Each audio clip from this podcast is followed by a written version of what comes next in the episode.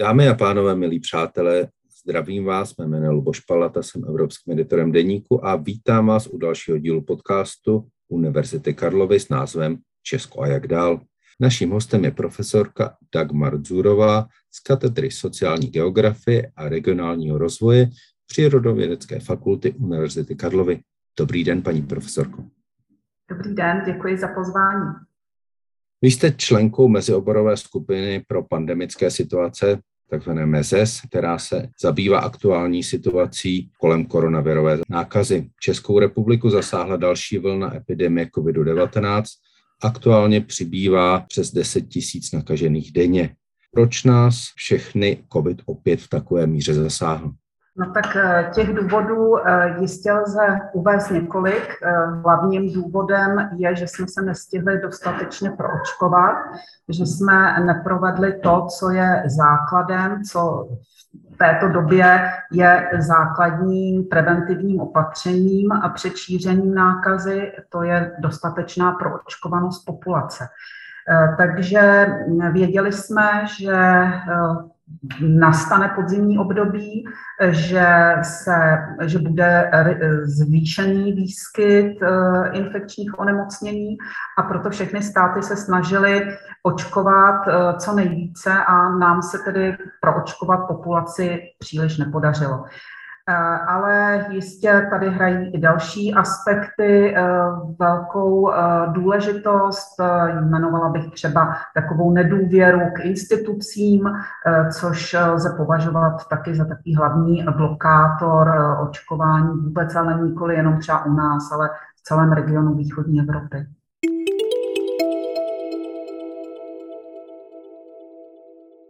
Vaším oborem, kterým se zabýváte, je demografie a kvalita života. Česko je země, kde je proočkovanost proti covidu jedna z nižších v rámci Evropské unie.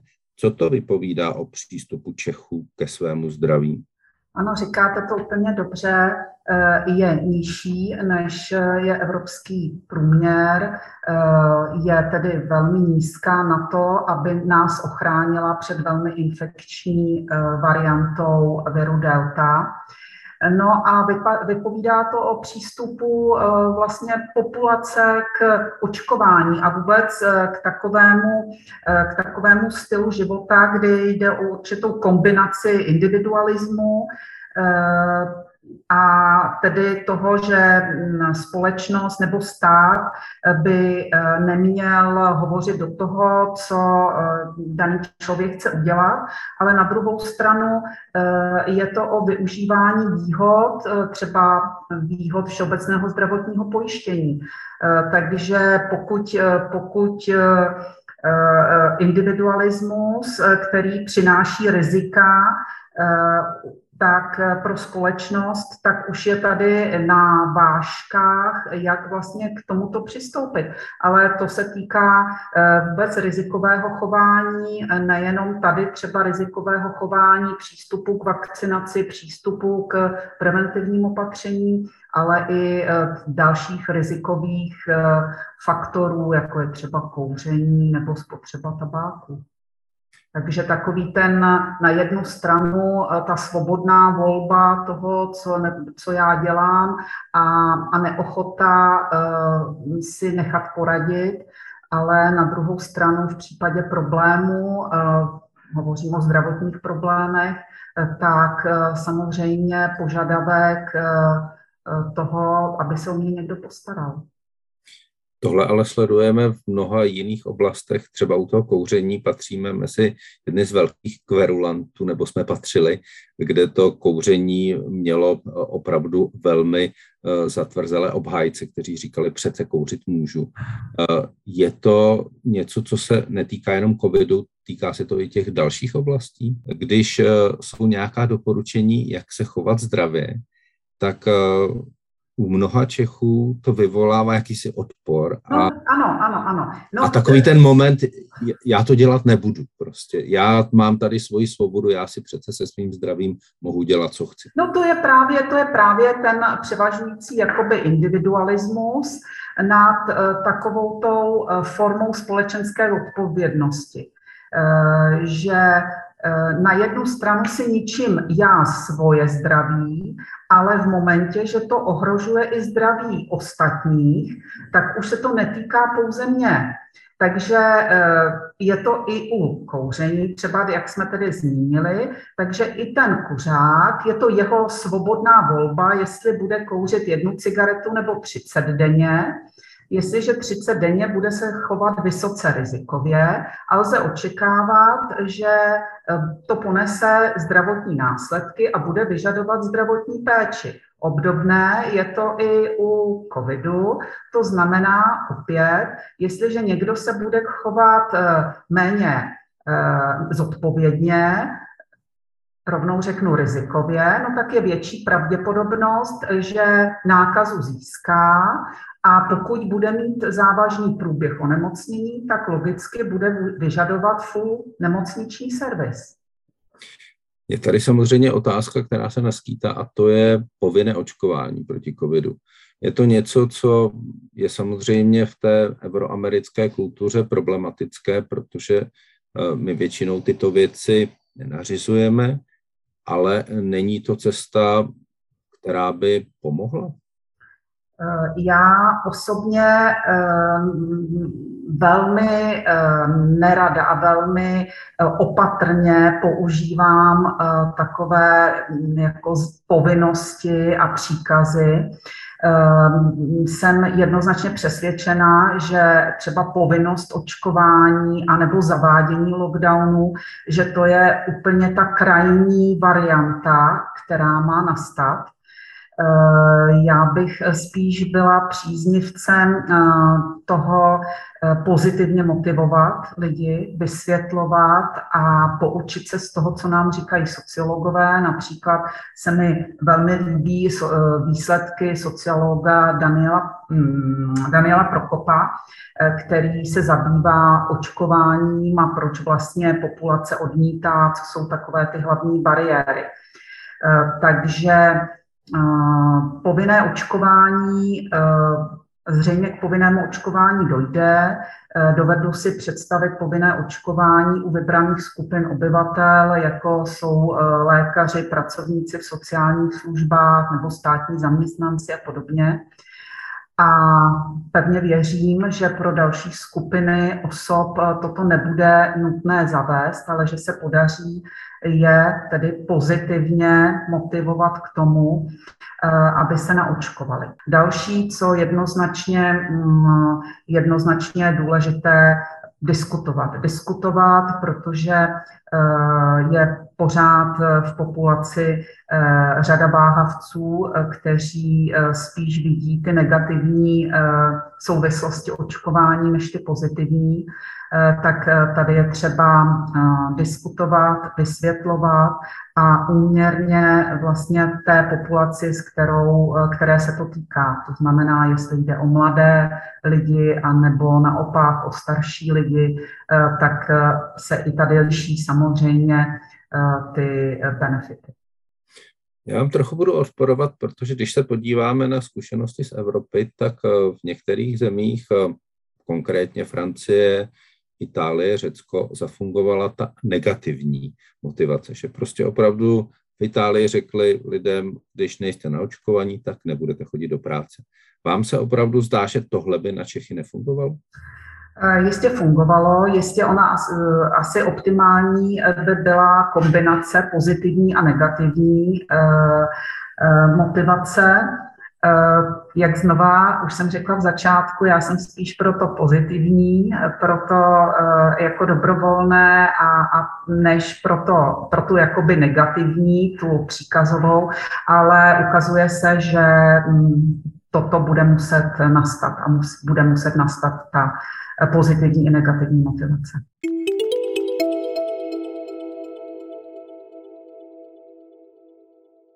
Jsme teď v nějaké fázi, kdy opravdu ta čísla rostou každým dnem, kdy eh, ta křivka jde neustále nahoru. Eh, jsou současná opatření podle vás eh, dostatečná a pokud nejsou, jaká další by bylo dobré přijmout? No tak určitě nejsou dostatečná, protože kdyby byla dostatečná, tak bychom se nedostali do té situace, v které jsme nyní. Ono v odborné literatuře se často hm, opatření přirovnávají k ementálskému síru, kdy ty, ty, ty díry v ementálském síru, to jsou ty skuliny, kudy ten vir prochází. No a čím máte lepší ochranu, lepší prevenci, no tak jakoby zacpáváte ty díry a ten vir nemá šanci proniknout těmi několika třeba bariérami. Eh, takže eh, Určitě eh, tato vlna svědčí o tom, že opět jsme situaci nezvládli Nezvládli jsme ji jednoznačně z mého pohledu eh, z toho důvodu, že se nám nepodařilo proočkovat eh, dostatek populace. Já jsem se včera večer dívala na poslední data za eh, jednotlivé evropské země a tam například jednoznačně se ukazuje, v jaké situaci dnes Eh, jsou země, jako je Rumunsko, Bulharsko a ostatní eh, východoevropské země, které mají hled pro očkovanost pod 30% takže tam teď jdou strmě nahoru umrtí eh, v souvislosti s covidem. No a je to jednoznačně, jako teď už jako je tolik studií, tolik vědeckých článků denně vychází, kde se prokazatelně Eh, dává dohromady souvislost mezi eh, podílem pro očkované populace a vlastně výšší úrovně umrtnosti, že to spolu velmi úzce souvisí. To znamená, právě teď se ukazuje, jak na toto doplácí eh, ten region východní Evropa, kde se nepodařilo dostatečně proočkovat. No a naopak zase jsou další evropské země, kam bychom se měli dívat a kam bychom hm, jako rádi patřili, to znamená více na západ, ale můžeme třeba úplně na západ Evropy podívat se na Portugalsko, které je takovou vlajkovou lodí eh, Evropy, kde ta proočkovanost eh, dosahuje v nejvyšších věkových kategoriích opravdu 100%. Je vůbec nejvyšší eh, v Evropě. No a máme tam řadu našich přátel, máme vědecký program s univerzitou v Coimbře, takže máme ty vazby, máme informace ale to prostě tam, tam postupovali úplně jinak. Tam se e, i politické strany v době krize sjednotily, tahly za jeden pro vás. Opozice ne, neházela klacky pod nohy, e, cíleně prostě šly za tím e, proočkováním. Tam tedy je to takové až možná trochu úsměvné, že hlavní tváří očkovací kampaně se stal viceadmirál námořnictva, což Henrik eh, Emelo, eh, který, eh, kterému se podařilo dosáhnout toho, že Portugalsko se dostalo takto do čela, takže teď už opravdu mají proočkovanou dětskou populaci. Když si vzpomenu na, tu, na průběh té české covidové krize, tak tady opravdu armáda také zafungovala nejlépe, takže možná by bylo dobré předat očkování do rukou generálnímu štábu České armády. Možná by to pomohlo Konec konců na Slovensku je minister zdravotnictví bývalý vojenský lékař, takže možná, že v některých momentech ta armáda opravdu funguje velmi dobře. Já bych tady připomenul jenom jednu věc. Já jenom, jestli, jestli mohu do toho trochu skočit. Eh, ono u nás v podstatě, kdybyste měl říct, kdo byl tváří očkovací kampaně, Nenajdete. Tak, nenajdete a asi by většina lidí řekla, že asi premiér Babiš, protože ten se pasoval eh, do jakoby role a toho hlavního, eh, který eh, jakoby pro, propagoval a prosazoval očkování, což na jednu stranu je samozřejmě pozitivní, je velmi dobře, že premiér jako takto mm, urputně stál za očkováním, to je samozřejmě dobře, ale na druhou stranu je to politik, který je spojen s jednou politickou stranou a pro tím pádem pro e, zbylé voliče je to jenom představitel jedné politické strany. Není to někdo, kdo je úplně mimo, to znamená, jak třeba v Portugalsku si e, jako zvolili toho, tohoto viceadmirála, e, tak zase jiné země měly odborníka, který byl třeba prostě opravdu specialista jenom na veřejné zdravotnictví a tím pádem to nebyl politik. Jenom aby jsme ještě dali uh, do nějakého srovnání ta česká čísla, je to tak, že Česká republika je nejlepší na východě, ale je hůř na tom než západ. Takhle někdy. Říkáte to, říkáte to asi bohužel úplně jako správně. Opravdu tak to platí, eh, že ta mapa Evropy tam má vyloženě East-West gap. A ten, ten je jak v ukazatelích zdravotního stavu, tak je i teď například z hlediska dopadu pandemie anebo z hlediska prostě preventivních opatření, například z míry proočkovanosti. Ten, čím jdete víc na východ, je situace dramatičtější a čím jdete víc na západ, je situace eh, podstatně lepší.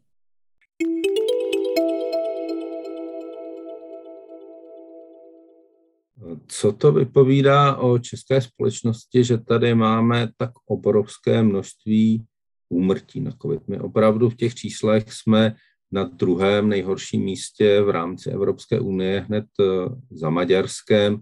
V tom celosvětovém žebříčku už nejsme na tom nejhorším prvním místě, ale jsme o něco níže, ale přesto je to na té špičce. Co to říká o České republice? No tak eh, ona pandemie, která teď je, pandemie covidu, eh, přišla do situace, kdy jsme měli nějaký určitý zdravotní stav populace. Eh, říká se, že pandemie covidu je syndemickou pandemií, což znamená, že vlastně z, jako umocňuje ty problémy, které v té populaci byly už, než nastala pandemie covidu. Eh, takže záleží na výchozím zdravotním stavu populace, záleží na tom, kolik chronických onemocnění bylo v populaci. Eh, je už všem eh, známé, že čím vyšší komorbidita, čím vyšší problémy třeba s nadváhou nebo přímo s obezitou, tak jsou závažnější problémy i onemocnění COVID. Takže čím je ta populace, čím na, tý, na té startovací čáře byla ta populace v horší kondici, eh, tak lze i očekávat horší a závažnější dopady tady té eh, pandemie. Dále ta pandemie, eh, jak jsem zmínila, souvisí jednak s tím výchozím zdravotním stavem obyvatel, ale dále i s takovými sociálníma a ekonomickými charakteristikama populace. Protože ty právě, ty sociální determinanty dělají ty rozdíly ve zdravotním stavu. E, ty sociální nerovnosti v oblasti zdraví mezi regiony i mezi zeměmi. Takže tady jsme zase u toho jakoby rozdílu, ale jak můžeme ten rozdíl vidět, jak v rámci Česka, tak i mezi, v rámci regionů Česka, okresů Česka, tak i mezi státy Evropy. A ono, když se na to podíváme, tak se to vlastně projevuje i v té proočkovanosti, že hm, opravdu je to tak, že ty sociálně slabé regiony jsou většinou nejméně proočkované. Ano, a to je bohužel, to je bohužel to, co tedy je dost velkým neštěstím, eh, protože ty dopady pandemie budou eh, prohlubovat sociální nerovnosti, které byly před pandemí, tak teď budou zvýrazněny. Eh, souvisí to eh, s tím, to se prokazuje i v, ve všech eh, jako vyspělých zemích, na to už jsou teď desítky, stovky publikací, že ta populace, která byla na tom před pandemí sociálně jako nejvíce znevýhodněná, tak ty dopady tam jsou teď nej, nejzávažnější.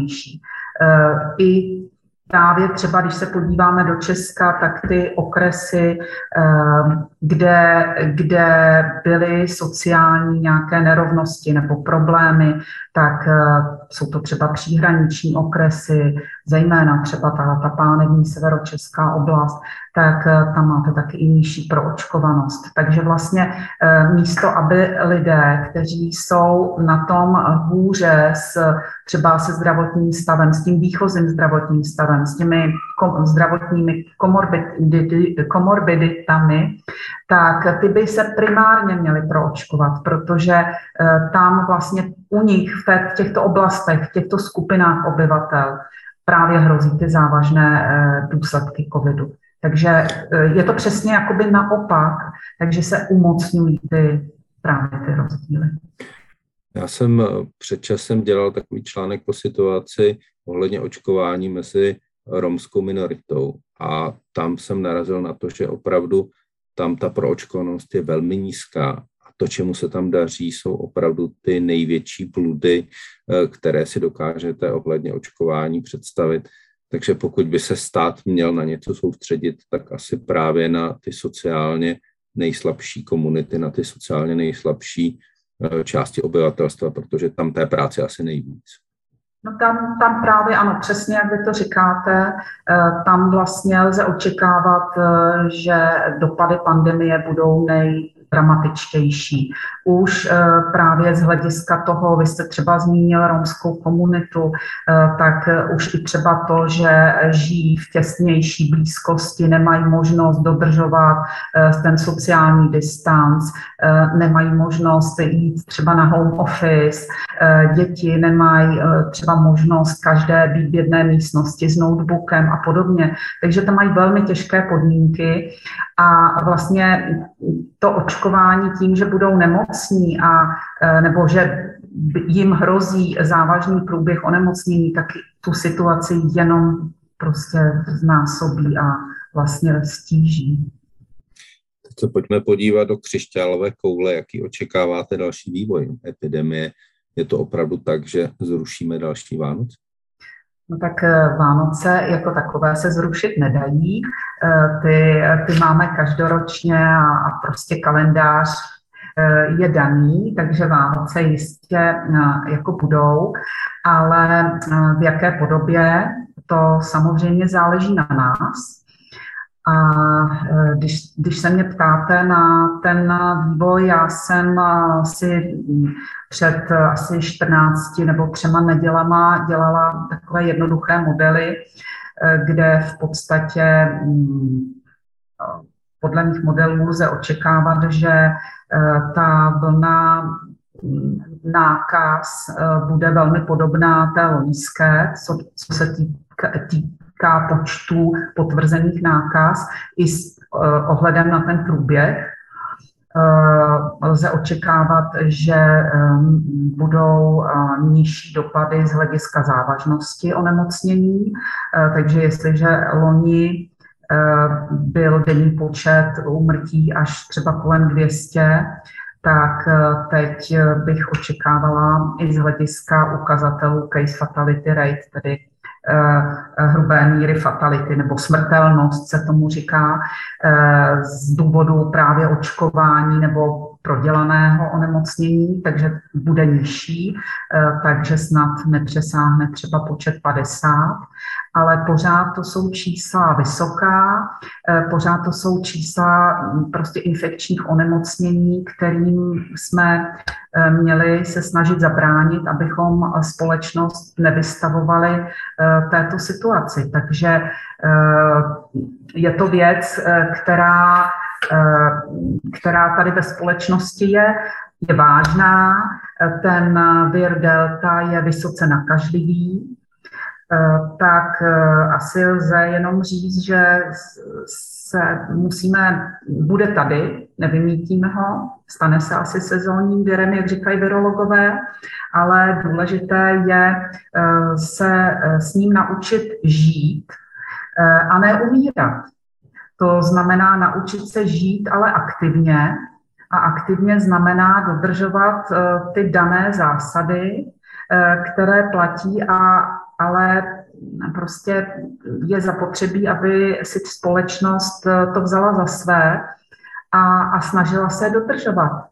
Eh, jinak eh, se nemůžeme divit, že nastanou opravdu ty eh, přísná radikální opatření, které nikdo z nás nechce, aby nastala. Ale jak, ještě jestli mohu určitě je mm, takovým nejdůležitějším, co asi chceme všichni, aby děti mohly chodit dál do škol, aby eh, nebyly školy uzavírány, aby se děti nedostávaly nebo celé třídy do karantén. No ale eh, to souvisí s testováním. Eh, testování, když eh, se podíváte třeba na americké školy, eh, tak tam mají program, jmenuje se, jmenuje se Test and Stay, testuj a zůstaň a má sloužit k tomu, aby se testovalo třeba denně nebo obden a aby děti, aby nemuseli ty třídy celé do karantén, aby jenom ten, kdo je opravdu v, ten, v tom daném období byl pozitivní, tak aby ten šel do karantény. Takže souvisí to s tím, co, je, co si tedy stát dá jako prioritu, Jestliže tedy všichni říkají, že prioritou je, aby školy mohly být otevřené a, a děti se mohly nadále vzdělávat, což jednoznačně bych také podpořila, tak se na to musí ale vytvořit podmínky. A nestačí jako podmínka to, co třeba máme teď, že když už je extrémně vysoká okresní incidence, tak se v několika okresech začne testovat, ale naprosto pozdě. Mělo se mm-hmm. začít testovat dřív. A z vašeho pohledu testovat by se měli i lidé, kteří jsou naočkovaní? Že i to by pomohlo? že být naočkovaný a zároveň se pravidelně testovat, že to je cesta, jak se z tohohle bludného kruhu dostat ven? Asi k tomu bude muset dojít. Tak to byl závěr našeho podcastu. Paní profesorka, já moc krát děkuji za to, že jste byla s námi, že jste um, přijala uh, pozvání do tohoto pořadu. Um, já se s vámi loučím a těším se na sledanou s posluchači při příštím podcastu Česko a jak dál Univerzity Karlovy. Díky a hezký den. Já velmi děkuji za pozvání a také všem přeju pěkný den. thank you